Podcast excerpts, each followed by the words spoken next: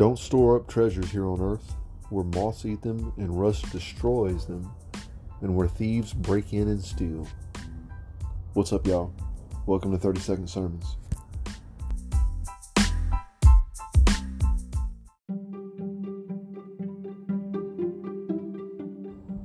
So, where are your heart's desires? What is it you crave? What is it you want more of? You know, to put it bluntly, God wants us to desire to have that relationship with Him. Uh, that really should be the most important thing that we go for. But you know, as, as humans, I mentioned the other day, as humans, we are we're a tangible creature. We God knows we need to have those things that we can see and feel and touch, right? So we've got to be careful on what it is we desire. I'm going to read a few of these verses here in a minute. Uh, but I just want to kind of set it up. What it, what it goes into is it talks about storing up your treasures in heaven and not in earth. Um, we get so focused on what's right in front of us and what what we want and uh, material things like cars and, and money and, and, houses and everything else. And while, while those things are fairly necessary for the life that we live today, the extreme that we go to for these things is what gets us. See, the Bible talks about money and it's misquoted so many times. So many people say things like, money is the root of all evil. That's a lie. That's not what the root of all evil is. What's what it is is the love of money is the root of all evil. When we start putting that, when we start putting material things in front of God, when we put thing, we put so much worth on physical things here on earth that aren't going to last, and we put that before God, that's the root of all evil. I heard it said before growing up. My, my dad said it a few times. He'd heard it somewhere and he passed it on to me. He says, You could be driving a Lamborghini with a million dollars in cash in it across the desert. Eventually, the car's going to run out of gas. You're going to be stuck in the middle of the desert with all this money in this fine car and nothing else. And eventually, it's all going to fade away. It, it, the metal came from the earth, the money came from the earth, and you came from the earth, and eventually, all that physical, physical aspect of it is just going to deteriorate, rust away, fade away because it doesn't matter. Now, don't get me wrong, I'm not saying that we don't need we don't need money here on earth and we don't need a vehicle and we don't need a house. I'm not saying that at all. But how much stock do you put in the material things that you have? I want you to know I come from a complete place of humbleness when I say this. I've started over from nothing several times, and each time I'm humbled into remembering that this is just stuff. Yeah, we get attached to it. Like right now, I've I've got some things that that I'm very proud of having because I've worked to get to these to, to get these things. Like I have a, a, trailer that I have all my tools and stuff in, and I have a, a decent truck and my wife's got a brand new car and we live in a trailer and you know we we have some nice things but if it was taken away tomorrow if if if we lost everything I know that God would provide because he, he promises he would he would provide and I've witnessed that he will provide and he takes care of because quite frankly I'm still here. So I want to read these verses and then I'm, I'm going to give a little bit more insight, okay? So, starting in verse 19 of Matthew chapter 6, it says, Don't store up treasures here on earth where moths eat them and rust destroys them and where thieves break in and steal. Store your treasure in heaven where moths and, moths and rust cannot destroy and thieves do not break in and steal. Wherever your treasure is, there the desires of your heart will also be. This is an important one here coming up. Check this out. Your eye is a lamp that provides light for your body.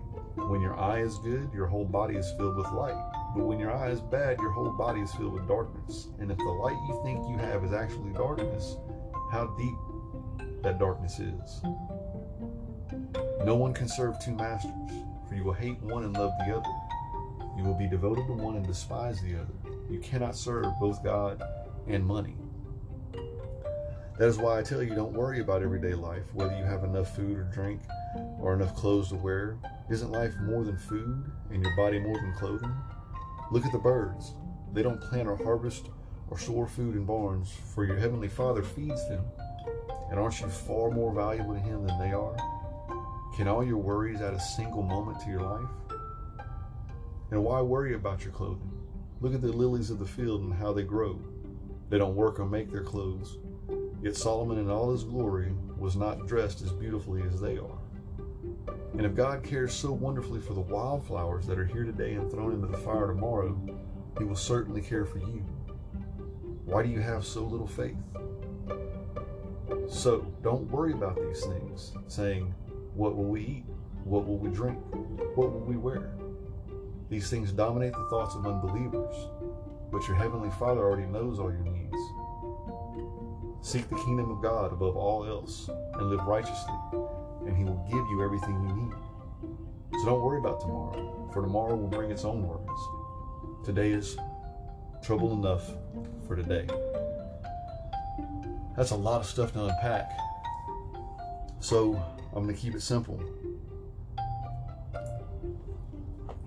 What we let in is what we show. What what what we see, what we view, what we do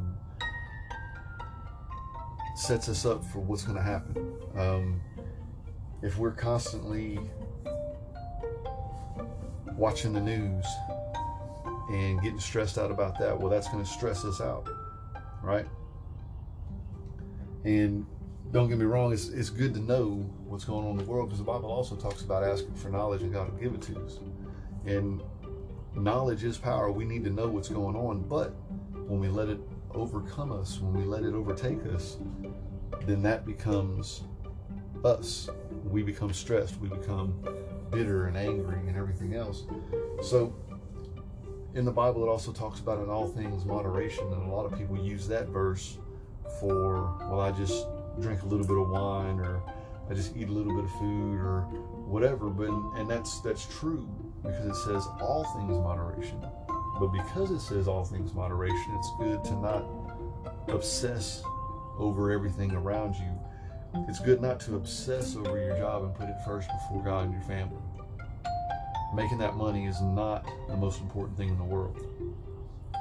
Time is the most valuable thing there is. We put our we put our our all our eggs in a basket for money, and we think money is money is important because we can buy all these things and we can do all these things and we can provide for all these things. But our time is really the most important and most valuable thing that we have because once we spend that, we can't we can't get it back.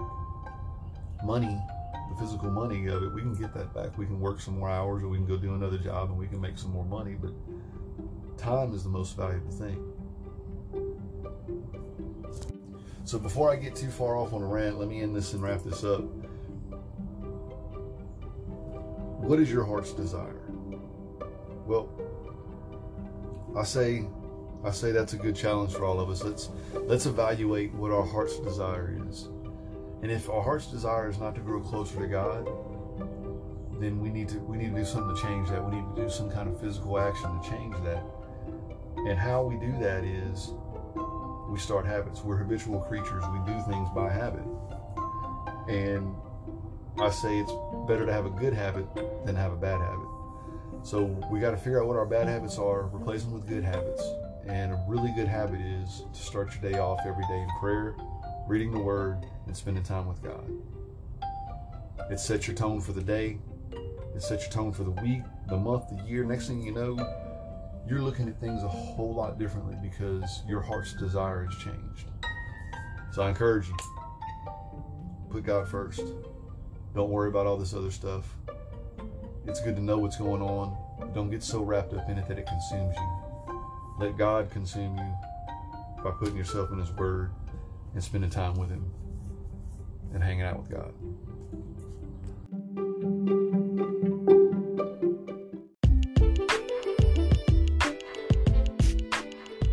Hey guys, I just want to thank y'all for listening, taking the time out of your day. Do me a favor, leave a like, comment, or share if you're seeing this on social media. Mostly share it. Somebody else might need to hear this. I remind y'all all the time that Bible talks about encouraging one another daily in Hebrews 3:13. And one of the best ways to encourage somebody is with the word of God. So y'all share, share the word of God. But read, read the word of God.